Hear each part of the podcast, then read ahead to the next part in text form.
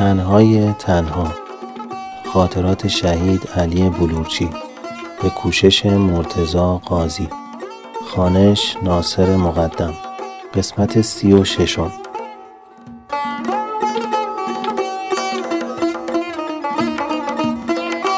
تیر ماه 1365 یک عده از بچه‌های مدرسه مفید اعزام شدیم اردوگاه کرخه. کنار هم آموزش می‌دیدیم. ما بچه‌های مخابرات بودیم. علی آن زمان یک یگان دیگر بود، ولی می آمد و به ما سر می‌زد. گرمای عجیب و غریب تیر ماه کرخه کلافه امان می‌کرد. شب‌ها پر از حشره بود، حتی عقرب هم داشت. آنقدر حشره‌های آنجا ما را زده بودند که واکسینه شده بودیم، دیگر حالی ما نبود. توی آن بیداد گرما بچه‌ها اگر می‌توانستند حتی زیر پیراهن خودشان را هم در می‌آوردند، ولی علی خیلی رعایت می‌کرد که حتی موهای سینه‌اش دیده نشود. برگ سینه‌اش را همیشه کامل می‌بست. ما هیچ وقت به این چیزها دقت نمی‌کردیم، ولی علی رعایت می‌کرد. می‌گفتیم علی بذار یه هوایی بره توی لباست، می‌گفت نه. عموماً بچه‌ها جوراب پایشان نبود. حتی بعضی از بچه‌ها پاهایشان را کمی آب می‌زدند، ولی علی بیشتر وقتها حتی شلوارش را گِت می‌کرد. نمی‌خواست موهای پاهایش معلوم باشد. یک مدت که آنجا بودیم اعلام کردند که قرار است برویم برای عملیات کربلای 1. من اولین عملیاتم بود، ولی علی سابقه عملیاتی زیاد داشت. 4 سال بود که مدام جبهه بود. قبل عملیات به من میگفت اصغر آدم عملیات اولش خیلی راحته، چون چیزی از مرگ نمیدونه. بهش میگن آقا صاف برو. حالا تیر بیاد زیر پا، تیر مستقیم داره میاد سمتت، حواست نیست. ولی بار دوم و سوم میدونی شب حمله یعنی چی. اون وقت میدونی که ممکنه صبح رو نتونی ببینی.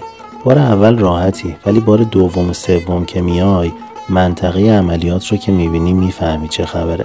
یه روز من و احمد فیاض بخش و علی داشتیم توی اردوگاه قدم میزدیم و صحبت میکردیم.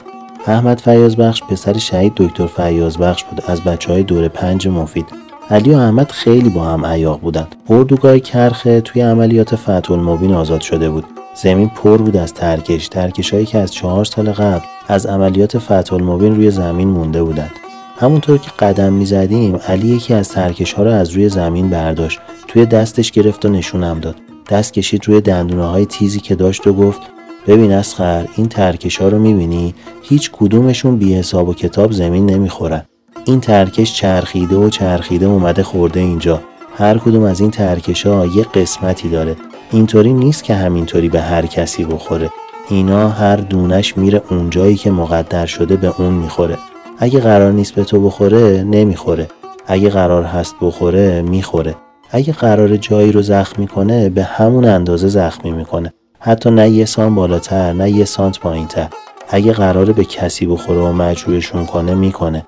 اگه قرار شهید کنه شهید میکنه. گفتم علی این ترکش اگه بیاد کله ما رو برده بابا.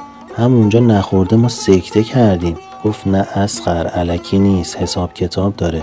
همینطور ترکش ها رو توی دستش گرفته بود، تیزیاش رو لمس میکرد و حرف میزد. میگفت این ترکش ها کلید بهشتن، نصیب هر کسی نمیشن.